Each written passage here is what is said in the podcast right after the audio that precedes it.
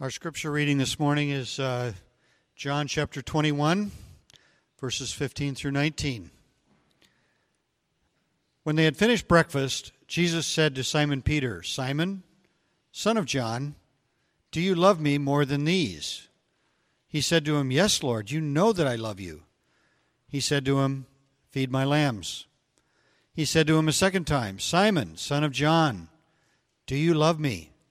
He said to him, Yes, Lord, you know that I love you. He said to him, Tend my sheep. He said to him the third time, Simon, son of John, do you love me?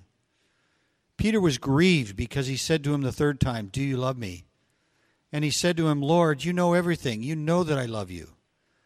Jesus said to him, Feed my sheep. Truly, truly, I say to you, when you were young, you used to dress yourself and walk wherever you wanted. But when you are old, you will stretch out your hands, and another will dress you and carry you where you do not want to go. This he said to show by what kind of death he was to glorify God. And after saying this, he said to him, Follow me. Our Lord and Savior, I'm so grateful for the powerful word that you spoke to your precious disciple Peter so long ago, and I'm so grateful that your word is a living word. And I know in my heart, Father, that you mean to speak this word powerfully into the lives of some of us now. So I pray, Father, for those who are here this morning. I pray for those who will listen online. I pray that as your word goes out, that your spirit would also go out. And I pray, Lord, that you would grip hearts and transform lives by the power of your word and by the power of your spirit. And I thank you for what you will do. In the name of Jesus Christ, we pray. Amen. Failure. Let's start there. Failure is a universal human experience because humans are universally weak. We're weak in our minds, and so sometimes when we're even in the midst of a sentence, we forget what we are saying. Has this ever happened to you? You're trying to describe something to somebody, the train derails, you cannot rerail the train, you have no idea what you're trying to say. Your mind is weak. Sometimes we're listening to someone, we can't understand what they're saying, or we'll take a test and fail it because our minds are weak. So sometimes failure is a fruit of a weak mind. Our affections are weak. So sometimes we have passion for the right things, but in the wrong measure. Other times we have passion for the wrong things and in the wrong measure. And because of that, we often fail to do the things that God would have us do, or even that others would have us do. We're weak in our will. How many people in our country made New Year's resolutions just three weeks ago? It's only January 20th today, and I'll bet you that there are a number of people, those resolutions are so off the rail, they're not rescuable now. And this is a matter of the will. We have all kinds of intentions, things we want to do, but we just don't have that drive. We don't have the umph. We don't have the, the, the, the, character sometimes to follow through and do the things that we said. We're weak, and so sometimes we fail because our will fails. Failure is a universal human experience because we are weak in so many ways. But there's a particular kind of failure that is not only difficult, but I, I think has the potential of actually being devastating. It has the potential of, of paralyzing people. And the kind of failure I'm talking about this morning is our failure of the Lord. Now, in some sense, all of our failure is a failure of God. But I have in mind this morning those times when we'll, let's say, take a vow to the Lord and promise Him that we're going to do something, and then we don't follow through, and we don't do the thing that we said we were going to do. Even though He might have been pleased with our vow, even though He might have given us all the resources we need to follow through on it, we did not follow through. We failed the Lord. I'm thinking of times where we have boasted in our hearts, or maybe subtly boasted to others, or maybe not so subtly boasted to others about how much we love the Lord and how much we care about His Word and how much we want to do the things of God, only to find ourselves failing and putting God not first in our lives, but second or tenth or 25th in our lives. When we fail the Lord in this way and we realize that sometimes our hearts are arrogant and we actually blame God for it, or we blame other people for it, or we blame circumstances, we defend ourselves, we build our walls, we try to justify our failures. But when by the grace of God some humility grips our hearts and we see our failure of God for what it is, namely tragic and sad, then sometimes we can be not only sad, but actually devastated.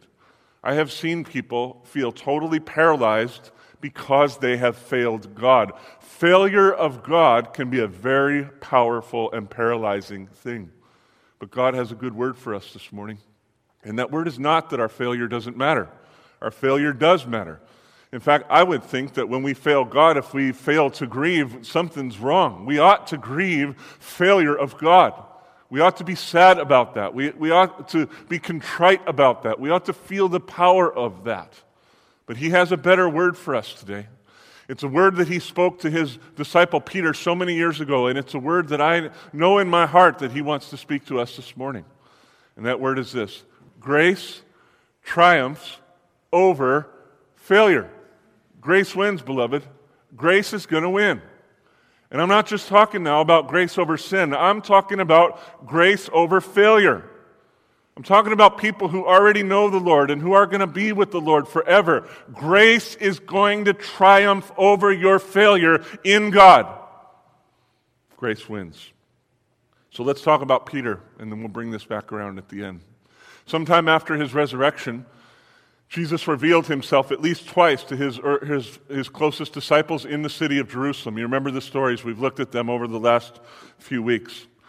Then he appeared to them again by the shores of the Sea of Galilee, where he had told them to go and, and meet them. They had been out fishing all night with no success. But as the sun peeked over the horizon, they looked over and they saw a man standing by the shore. The man asked them if they had caught any fish. They said no, but he said, Listen, just cast the net off to the right of the boat. They did that, and by the power, the miraculous power of God, they took in 153 very large fish in the blink of an eye. And when that happened, John realized, and then Peter realized, and then they all realized that man is Jesus. Jesus is the one standing by the shore. And so they made their way to the shore, and when they got there, Jesus invited them to gather around him with him around a fire that he had built on the shore. He told them to bring some of the fish. They cooked up the fish, they cooked up the bread, they celebrated a meal together. And as I said last week, what was happening here is that Jesus was revealing his very self, his being, his character through his miraculous power so that he could welcome them into the fellowship he just won for them on the cross. He was not trying to put on a show by providing all these fish. He was not just trying to have a meal with people that he loved as if that was the main thing happening. He was gathering around that fire so that they could feel the warmth of the fire and know that they had a greater warmth in their life now reconciliation with God. Because of what he did on Calvary, all these men were now right with God forever and ever. Revelation, power, fellowship. That's what yes, last week's message was all about. When that meal of celebration came to an end, Jesus turned his attention to Peter and he addressed Peter in the hearing of the other disciples. Now, John doesn't say this real explicitly, but when you read the story carefully and just sort of read it as naturally as possible, the picture is not that Jesus took Peter away. The picture is that they're sitting around the fire together, and Jesus addresses Peter in front of them all, just in the same way he had addressed Thomas in front of them all not so long before. Jesus is now dealing with Peter's heart in front of the other disciples. And he looks at him, he calls him by his birth name, Simon, and says, Simon, son of John, do you love me more than these? Now, in the Greek language, that question is ambiguous, and that's why it's ambiguous in English too. Translators could actually help us make it a little less ambiguous, but then I think they would not really be fair to the text. And so, what does he mean by do you love me more than these? Well, there are three possibilities. First of all, the Lord might be saying, Do you love me more than these things? And if that's what he's saying, he's talking about the net He's talking about the fish. He's talking about the boat. He's talking about the fishing industry. He's talking about the way of life Peter had known all the way up until he met Jesus. And if he means this, he's saying to Peter, Do you love your former way of life more, or do you love me more? Are you loyal to who you used to be, or are you loyal to who I want you to be? Are you going to follow your own will, or are you going to follow my will? Now, this way of understanding the question depends upon uh, thinking that when the disciples went out fishing that night that they were actually uh, going back to their former way of life because they had given up hope that jesus would return to them but i tried to show you last week that i don't think the disciples had given up hope i don't think they went fishing because they were going back to their former careers I think they were waiting on Jesus. They became hungry, and so they went fishing. Jesus never rebuked them for this. He never said anything about it. Actually, he used their fishing expedition as, an, as a way through which he revealed his glory to them. So I, I'm 100% sure that this is not what Jesus meant by the question, and so by faith I scratched it out for you. This is not an option. Second possibility Do you love me more than these people? One way that you could understand that is Peter, do you love me more than you love these other people? Or do you love those people more than you love me? Are you more loyal to me, Peter, or are you more loyal to these disciples? Do you want your life with them more than you want your life with me? Are you going to follow along with them more than you follow along with me? Peter, where is your primary loyalty in life? And I will tell you linguistically, this is a possibility that this is what Jesus means by the question, but I don't think it's very likely. Because nowhere in the Gospel of John or, or in any of the other Gospels is this an issue in Peter's life. So whether he's loyal to the other disciples or loyal to Jesus, it's just, this is not a tension in the Gospels at all. So I'm about 75% sure that this is not the right one, so we're going to scratch that one out as well. We come to now the third option, where Jesus may be saying, Do you love me, Peter, more than these other people love me? Do you love me more than the other disciples love me? Now, I think that this understanding of the text, of the question, makes most sense of the text because of some things Peter said before all this transpired. So, in the hours before Jesus went to offer up his life as the once for all sacrifice on the cross, here's a couple things Peter said. First, from Matthew. Then Jesus said to them all, to the disciples, You will all fall away because of me this night, for it is written, I will strike the shepherd, and the sheep of the flock will be scattered. But after I am raised up, I will go before you to Galilee. Peter answered him, Though they all fall away because of you, I will never fall away. Do you hear what he's saying? These other people love you. I have a greater love for you. Let them fall away. Judas is already gone. He has forsaken the Lord. He betrayed the Lord. He never truly knew the Lord. He's gone. We got 11 guys left in the room. He's looking at the other ten and saying, They may have a kind of love for you, but I have a, a tremendous love for you. Let them all fall away. I will never fall away. And then you remember what John told us happened in this same time as well. Jesus said, I'm going to somewhere where you can't follow. And Peter said, What are you talking about? I'll follow you anywhere. I will lay down my life for you, Jesus. Peter is saying, I love you more than these other guys love you. And so I think that Jesus is looking to him and saying, Peter, do you truly love me more than you more than these other people love me? Now that all this stuff is behind us, now that your words have had some kind of expression in real life, now that everything has transpired, let me ask you this question again, Peter. Simon, he called him, do you really love me more than these other people love me. Now, there was some reason for Peter to say, Well, I guess I showed that I did. Because you remember, after they left that other room and they went into the garden, it was Peter, when the, when the temple police came to arrest Jesus, it was Peter who took a sword out of his, out of his side here and struck one of the temple police in risk of his life to save his Lord. He was braver than the others. And when they arrested Jesus and drew him away, nine of these guys scattered to the wind, and it was only John and Peter who followed Jesus to the courtyard where he was arrested, where he was tried, I mean. Peter was in some way demonstrating a, a, greater love, but you know, it's hard to know what the motives of his heart were, but there was some actions there. But just after that, I mean, seconds after that, when truly his life was on the line, he denied knowing Jesus not only once, not twice, but three times. And one of the other Gospels tells us that when he denied it for the third time, the rooster crowed and Jesus looked at him right in the eyes. Can you imagine that moment? You fail God for the third time in front of other people. You deny you even know him. Imagine you're at work or something and people are questioning you about your Christianity. You deny that you're a Christian. You deny that you know Jesus. And just that moment, one of your Christian coworkers walks by and looks you straight in the eye. And, and then imagine that it was Jesus who came and looked you straight in the eye. That would have been a powerful moment. And that was a moment for Peter. Despite all of his boasting, he failed greatly. Simon, son of John, do you truly, do you truly love me more than these other men love me? I'm persuaded that this is what Jesus meant by the question and that Peter understood what he was saying. I don't think this was ambiguous to them. For non native Greek speakers and, and even for English speakers, it's a little ambiguous, but I don't think it was ambiguous to Peter. And so, in my mind's eye, he either hung his head or he looked at Jesus a little sheep, sheepishly and he said, Yes, Lord, you know that I love you. So, notice that Peter did affirm his love for Jesus, but he stopped short of saying that he loved Jesus more than anybody else. He had a lot of pride left in him, and if you know anything about Peter's life, you'll know he had plenty of struggles left to come. But I do think that the days of him boasting of himself over against others were in the rearview mirror. God had humbled this man, and he was humble indeed. And so he didn't talk about himself in relationship to others. He just said, Lord, you know that I love you. Now, the word here for know actually means to see. So you have seen that I love you, is what it really literally says. And this makes sense to us because we use our English word see in this way too, don't we? If we say, I understand you, I see what you mean, I know what you mean, then they're all basically saying the same thing.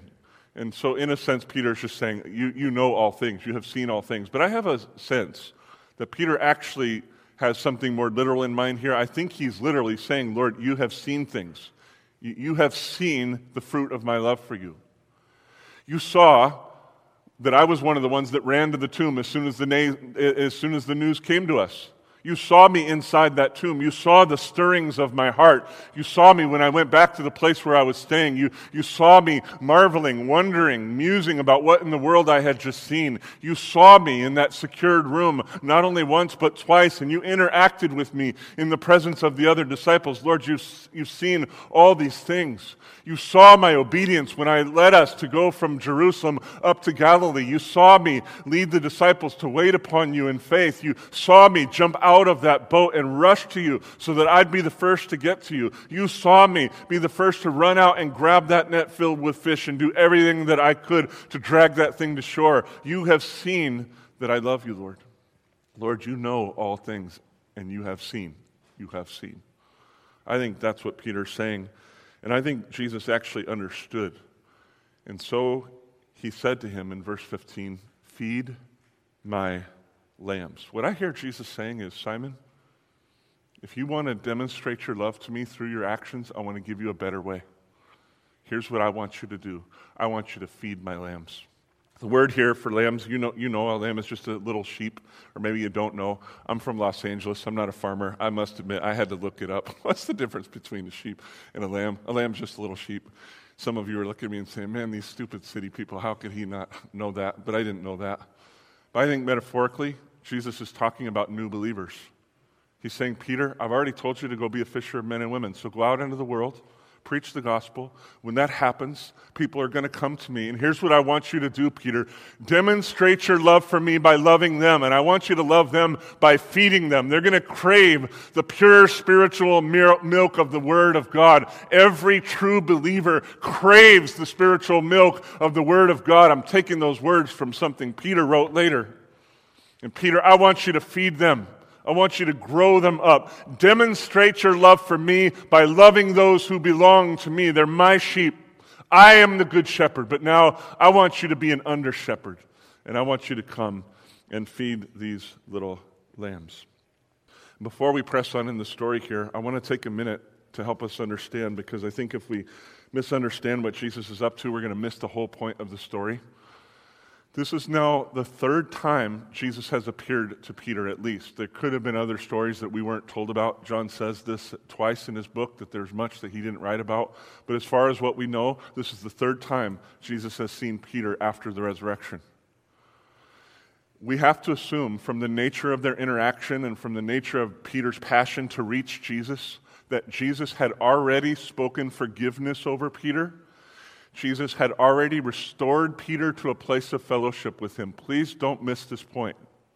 I think that in those two appearances in the room when Jesus said, Peace be with you, I think that at some point Jesus drew Peter aside, looked him straight in the eyes, and said, Peace be with you, my brother. I saw your denials and I forgive you. My grace has triumphed over your sin, and that's done. I made the sacrifice for you, and you're good with me. So I don't think that, that this story here by the shore of the Sea of Galilee is about forgiveness and restoration to relationship. That's already happened. What's happening here is Jesus is reinstating him to public ministry. And please don't let this pass you by. Jesus is saying, Peter, your failure of God has not disqualified you from participation in the kingdom of God. Peter, you already know that you're forgiven, but I want you to know something else. You are not useless. Your sin has not canceled the deal that I'm going to give you gifts and I'm going to send you to use those gifts and you're going to bear tremendous fruit through those gifts for the glory of my name and the good of others and the joy of your soul. The deal's still on, Peter. My grace is triumphing over your failure, not just your sin. You have not been excluded from service in the kingdom of God. Please have ears to hear, beloved. That's what's happening. In front of the other disciples, Peter is being reinstated. He's not like Judas, who never truly knew the Lord, who forsook the Lord, who betrayed the Lord, and is forever under the judgment of the Lord. He's not like him. Peter truly knew God, and for those who know God, failure is not final. Amen. And so, beloved, the word Jesus is speaking to Peter is the word he's speaking to us right here this morning. Grace triumphs over failure, even our failure of God. Even when we fail God Himself, we are not excluded from service in His kingdom. There are certain kinds of sin that exclude us from certain kinds of ministries, but that doesn't mean we're out altogether. I know people who have, who have sinned in some horrible ways that are excluded, I think, forever from being, let's say, a pastor. Certain kinds of sin exclude you from certain kinds of service, but what I'm saying is your sin, if you are truly in Christ, does not exclude you from all service in the kingdom of God. Grace triumphs over failure. Let the word resound in your heart, beloved. Now, John doesn't tell us how much time passed between verses 15 and verse 16, but as I've imagined this story, over and again. In my mind's eye, I think Jesus probably remained silent long enough to let the tension really rise. So if you're in the disciples' shoes here, I think you're thinking, why did Jesus ask Peter that question, Do you love me more than these? And what does he mean, feed my lambs? What's he talking about? We know from upper room discourse and other things that the Lord loved to teach things that actually confuses the disciples. And I think this is a technique that helps to arouse attention. It gets people to pay attention to what's happening, it gets them to think about it. I love this about him. He is not afraid to confuse people who love him and whom he loves because he's trying to get us to think. He's not just being cruel. And I really think around that fire, they thought, okay, I don't get it. What's he saying? So silence allows tension to rise, and when the moment is just right, he asks the same question again Simon, son of John, I'm going to ask you again do you love me? This time he doesn't say more than these, but I think he's asking is essentially the same question. Peter understands it exactly the same way, and he answers in the exact same words Yes, Lord, you know, you have seen that I love you. End of response. And now Jesus just says back to him, Tend my sheep. First, feed my lambs, now tend my sheep. The word for tend here is the word for pastor. It's a word that will later be used to refer to people who have my job an elder, a pastor, a bishop. All three of these words in Greek are interchangeable words. He's telling P- Peter, I want you to be a pastor. I want you to shepherd my people. And now he uses the word sheep that refers not to little ones, not to new believers, but refers to full grown, in, in, the, in their language, domestic sheep as opposed to wild sheep. Jesus is talking about those who belong to him those whom the Father has given to him. And he's saying, Peter, I have a great job for you. I want you to feed my lambs, but I also want you to lead my sheep. I want you to rise up and be a shepherd. You have this passion in you. You're the first one to jump out of the boat. You're the first one to drag the fish. You, by my grace, are a natural leader, and now I'm going to put upon that the power of my spirit. And Peter, I want you to demonstrate your love for me by leading my people. They're my people. They're not your people. I am the good shepherd, and I want you to serve as an under shepherd, and I want you to lead them, and I would say, by feeding them. I want you to lead them by my word. I want you to guide them into pastures by my word. I want you to send them on a mission by my word. I want you to be a pastor, Peter. The first one Jesus ever spoke those words to. I want you to be a pastor, Peter. And I want you to be that by my tremendous grace. I don't think Peter or the others really got what Jesus was doing. Not yet. At the day of Pentecost and afterwards, they looked back and said, Whoa, that's what Jesus was saying. Because Peter rose up to a place of great prominence. He rose up to be one of the great pillars of the church. But that role was first given to him right here by the shores of Galilee, beloved. His role was a fruit of the calling Jesus put on his life. And I want to say to you again this powerful word for Peter is the same word for us. Yes, his role is distinct from us.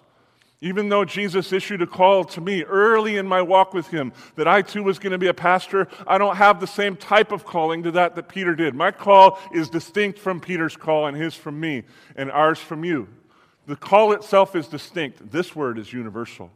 Grace triumphs over failure, even our failure of God.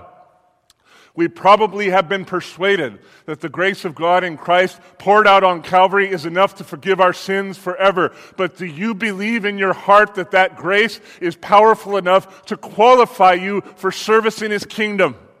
Because it is. Your failure is not greater than His grace. Do not be defined by it and do not look to it more than you look to your Lord. I have sensed for the last few days as I have prayed over this message that some of you need to hear this so powerfully and deeply in your hearts. Grace triumphs over failure. Receive the word of the Lord, beloved. Again, John doesn't tell us how much time transpires between verse 16 and verse 17, but I think the Lord again let the tension rise. Why did he say it again?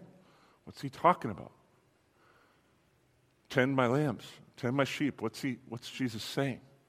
But when the moment is just right, he draws yet another breath and he asks the same exact question for the third, third time Simon, son of John, I ask you again, do you love me? Do you love me? Now, in this instance, in the Greek text, Jesus actually chooses a, a different word for love than he's used in the other two questions. And this has given rise to a number of interpretations of this text that I don't think are accurate, but you've probably heard. I normally wouldn't want to go into this much linguistic detail, but I am certain that some of you, maybe many of you, have heard a sermon along this particular line, and I want to kind of walk you through that and help you understand why it's probably not the best way to understand this text. So let me start by talking about the words here for love. In the Greek language of Jesus' day, there were four words that were used for love there was agape, there was philos, there was eros, and there was a lesser known word, storge. Agape, philos, eros, storge. The first two words, agape and philos, are used in this text in different ways.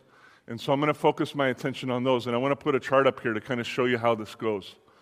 In verse 15, Jesus said, Do you agapos me? That's the verbal form. Peter answers with the verbal form, You know that I philo you.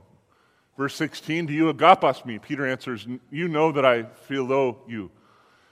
Verse 17, Jesus changes the verb. Do you philais me? Peter answers, You know that I philo you. Now, you've probably heard it said that agape is a higher form of love than philos love, that agape is a full soul, heart, mind kind of love, and philos is more of a friendship love. But the problem with that way of thinking uh, uh, about these words is it's really not true to how the Greek language was used, and it's not even true to how these words were used in the Bible itself. So, in the, in the Greek version of the Old Testament, agape and philos are used interchangeably. The, the, when, the, when the Bible talks about the love of God, sometimes agape is used, sometimes philos is used. They're used interchangeably. There's not this massive distinction between the two in the common street Greek of the day. I'm not talking about philosophers now who love to make fine distinctions. I'm just talking about normal people talking on the street. They would use agape and philos almost completely interchangeably. It's just a stylistic difference between the two words, not any really substantial difference. And then, probably most importantly, in the Gospel of John, these words are used interchangeably. When Jesus says the Father loves the Son, sometimes he uses agape, sometimes he uses philos. He's not saying that the Father has a greater and lesser love, he's just choosing two different words to say the same thing. When John says that Jesus loved Lazarus, sometimes he uses the one word, sometimes he uses the other. And again, he's not saying Jesus has different levels of love for Lazarus. He's just using two words to say the same thing. And then when John refers to himself as the disciple whom Jesus loved, he interchanges the words, sometimes using one, sometimes using the other. So when Jesus said for the third time, Do you philize me? Sometimes the way the teaching goes is that Jesus was asking him, Peter, do you have this great agape love for me? And Peter was saying, Well, not really, Lord, but I have this philos level love for you. And then finally, the third time, Jesus would say, Well, do you even really have that philos level love? And Peter is grieved to the heart. He's really grieved to the heart. And the way that teaching goes is that he's grieved to the heart because Jesus has changed the word and he's questioning his love. But I really don't think that's what's happening in this text. Peter was grieved when Jesus asked the question for the third time, but his grief wasn't because of a change in word choice. His grief was because Jesus asked the question for the third time. Inside of his heart, he felt ashamed, powerfully ashamed of what he had done. Think about being so bold as Peter to say, They'll all fall away, I will never fall away. And then just like that, you fall away. The shame he felt was powerful. And then this conversation's happening in front of people. He's embarrassed. Wouldn't you be embarrassed? The Lord's calling you out, calling you out, calling you out in front of your brothers, and you don't really understand what He's up to. You don't get that He's not so much questioning you as He is appointing you. Beloved, he was ashamed and he was embarrassed. And this is why he felt so struck to the heart. This is why. And so he said, he said, Lord, you know everything. You know that I love you. Or if I could sort of over translate how this is written, Lord, you yourself have seen everything. You yourself know that I love you. Lord, why do you keep asking this question? Lord, please stop. Please stop. You've seen it all. You know it all. Why must you? continue to ask me, Lord, you know that I loved you, and I do love you. Peter was ashamed and he was embarrassed, and Jesus knew this well. But I want us to see something here. I think this is very instructive for us. As emotionally raw as Peter was in this moment, do you notice Jesus never speaks to his emotions? He never meets Peter right where he's at and sort of tries to relieve the embarrassment in a fleshly way. I really take something from this because often I will look at the Lord and say, Lord, don't you see how I'm feeling? Don't you see what I'm going through? Address me on my terms. and Jesus says, No, I will address you on my terms. I know you better than you know yourself. I know the situation better than you know yourself. I shall address you on my terms. Peter, Jesus left Peter's emotions as raw as they could be, and he just kept pressing on.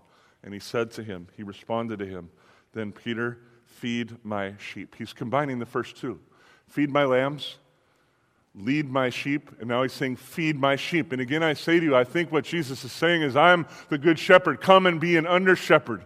And I want you to lead my people by feeding my people. I don't want you to be some CEO of a religious corporation and try to grow some organization on the power of marketing. I want you to lead by feeding. I want you to lead by the Word of God. I want you to give them the pure spiritual milk of the Word so that they'll nourish and grow in the way that I want them to grow. Beloved, Jesus is telling Peter the deal's not off, and his failure has not excluded him from service in the kingdom of God. And having said this, having had so much grace for his precious child, he then prophesied about Peter's death. And this might seem jarring to us. This might not seem like an act of love, but I want to suggest to you this is actually a further act of the outpouring of grace upon Peter. Here's what Jesus said Truly, truly, I say to you, or in Greek it says, Amen, Amen, Amen, Amen. I affirm what I'm going to say right now with such passion, with such fervor. Truly, truly, I say to you, when you were young, you used to dress yourself and walk wherever you wanted, but when you're old, you'll stretch out your hands, and another will dress you and carry you where you do not want to go. Peter, when you were young, you were self willed and you were free to move about the cabin. But when you're old, you're going to be constrained, and someone else is going to take a hold of you, and they're going to force you to endure something that will not be enjoyable to endure in itself, but you will submit to it. I'm reading in a little bit now because you are submitted to my will. It's going to be good news. Peter, the day is coming when you're going to lay down your life for me. This is the measure of my grace toward you. Now, These words, you will stretch out your hands, do really seem to imply crucifixion. And later, a couple of church leaders came along and told us that that is what happened to Peter. Clement of Rome said that he was killed under Nero, probably in 64 to 66 AD. Another leader, Tertullian, came along later and said that he was crucified. Now, you've probably heard that Peter was crucified upside down. Have many of you heard, heard that story? Well, that actually comes, as, as it turns out, from a text that's extremely unreliable. It tells all kinds of fanciful stories about Peter that are certainly not true. So he may or may not have been crucified upside down. The Romans did do that from time to time, but I, I just, it doesn't really matter, is the bottom line. It doesn't matter if he's crucified straight up or sideways or upside down. It doesn't matter. What matters is that he got the privilege of being like his Lord and stretching out his hands and dying. Do you remember what he said? I will lay down my life for you. Jesus, here's the measure of my love for you. I will lay down my life for you. But then what happened? He didn't do it. As soon as he got the chance to demonstrate the measure of his love, he shrank back. And not only did he fail to die, but he denied even knowing Jesus three times in a row. Bam, bam, bam. Jesus looks at him at the third denial, like, So you're going to lay down your life for me, Peter? You are? But in his grace, Jesus then went to the cross. And what did he do with regard to Peter? He laid down his life for Peter, right? It says in John 13, 1, that Jesus, having loved his own, now loved them all the way to the end. Peter said, Jesus basically says to Peter, No, Peter, I'm going to show you the measure of my love for you. And here it is. I'm going to go lay down my life, and I'm not going to shrink back. In obedience to my Father, I will not shrink back. I will take up my cross, and I will follow my Father all the way to the moment of my death. And when I'm there, I will give up my spirit to Him, and I will say, It is finished. To Tetelestai. It is done. And in this way, I will show you the measure of my value for my Father, and I will show you the measure of my love for you. I will do that. And now, having done that, do you see the grace of what Jesus is doing to Peter? Jesus is saying, I know that you love me so much that you actually would die for me. You want that. But before, in your flesh, you didn't have the power to do that. You were incapable. Now, what I'm telling you is that by what I have done for you, you're going to be able to do what you wanted to do for me. I am actually going to allow you to lay down your life for me. Dietrich Bonhoeffer said prophetically when he was 21 years old 21 years old. I did a long paper in college about his dissertation that he wrote at 21. It made me sick. I felt so behind. This guy was brilliant. But he said at 21 years old, the greatest love, the greatest privilege in the kingdom is to be able to lay down your life for Jesus. I don't think he understood that he was going to get that privilege. And maybe on the surface, this doesn't seem like a privilege to us, but it is a great privilege. And Jesus is saying, because of what I've done for you, I'm going to give this further grace to you. I'm going to allow you to demonstrate your love for me like that. And, and that happened. That happened.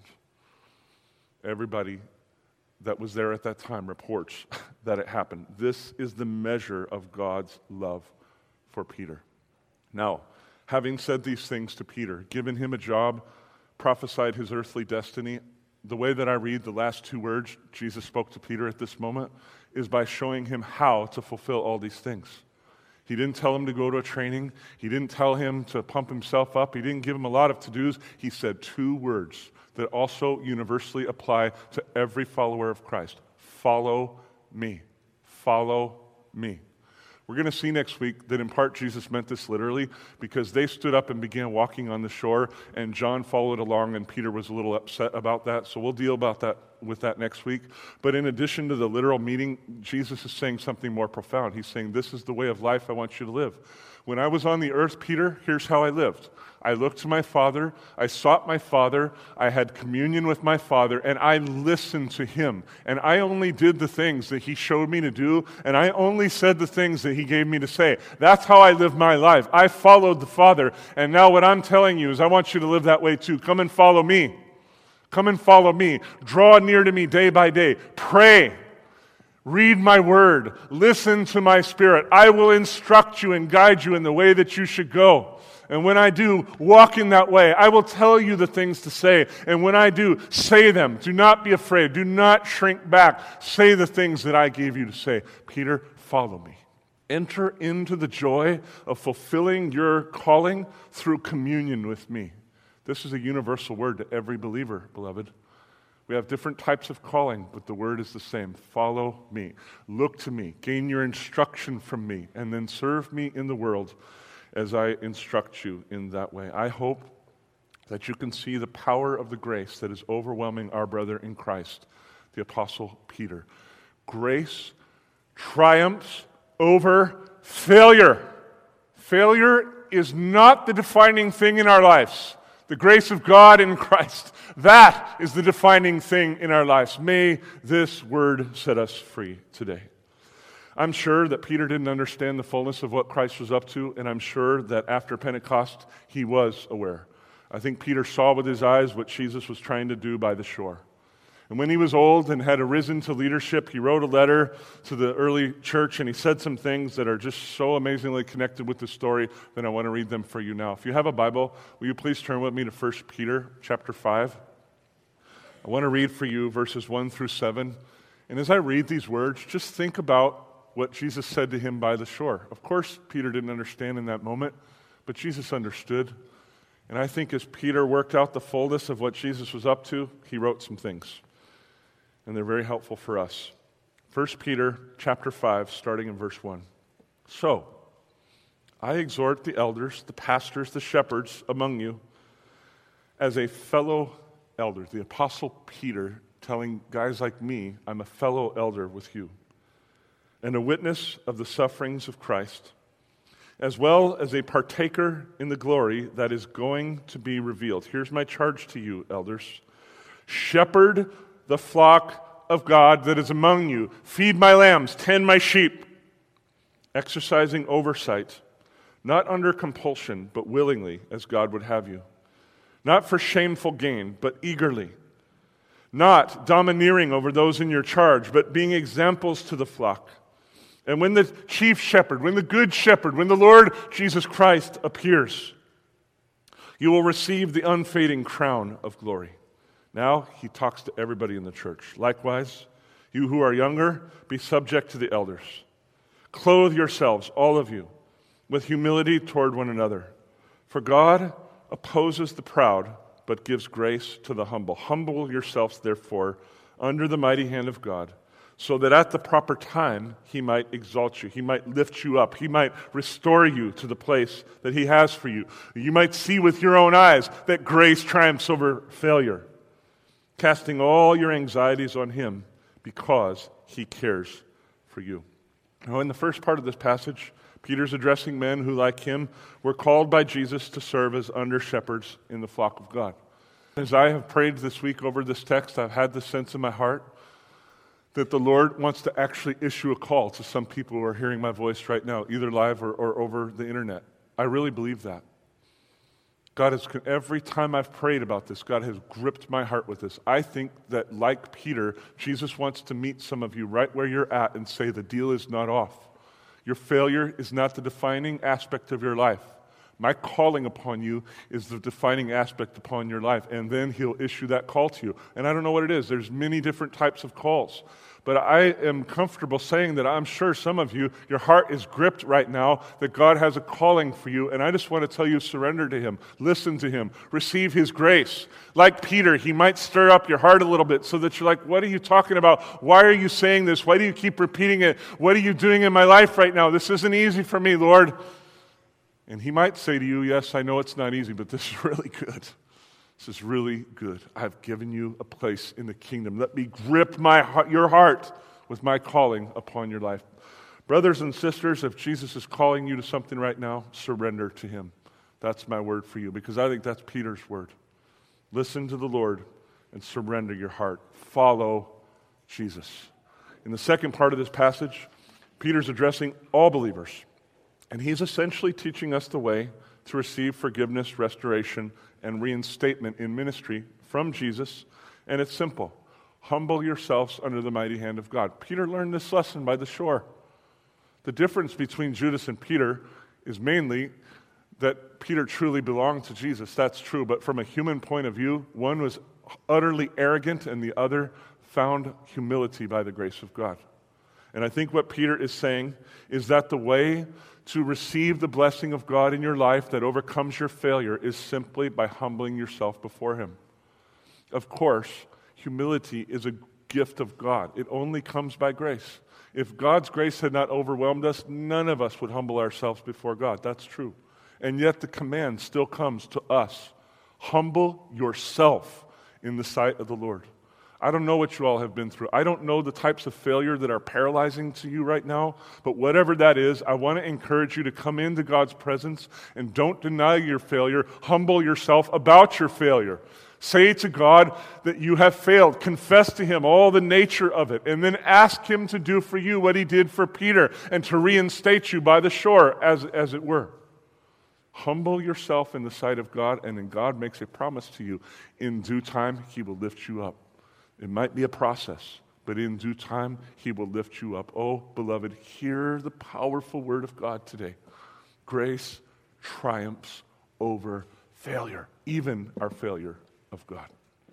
Father, we thank you for the breadth and power of what took place on the cross. We thank you for demonstrating your grace in practical ways in Peter's life.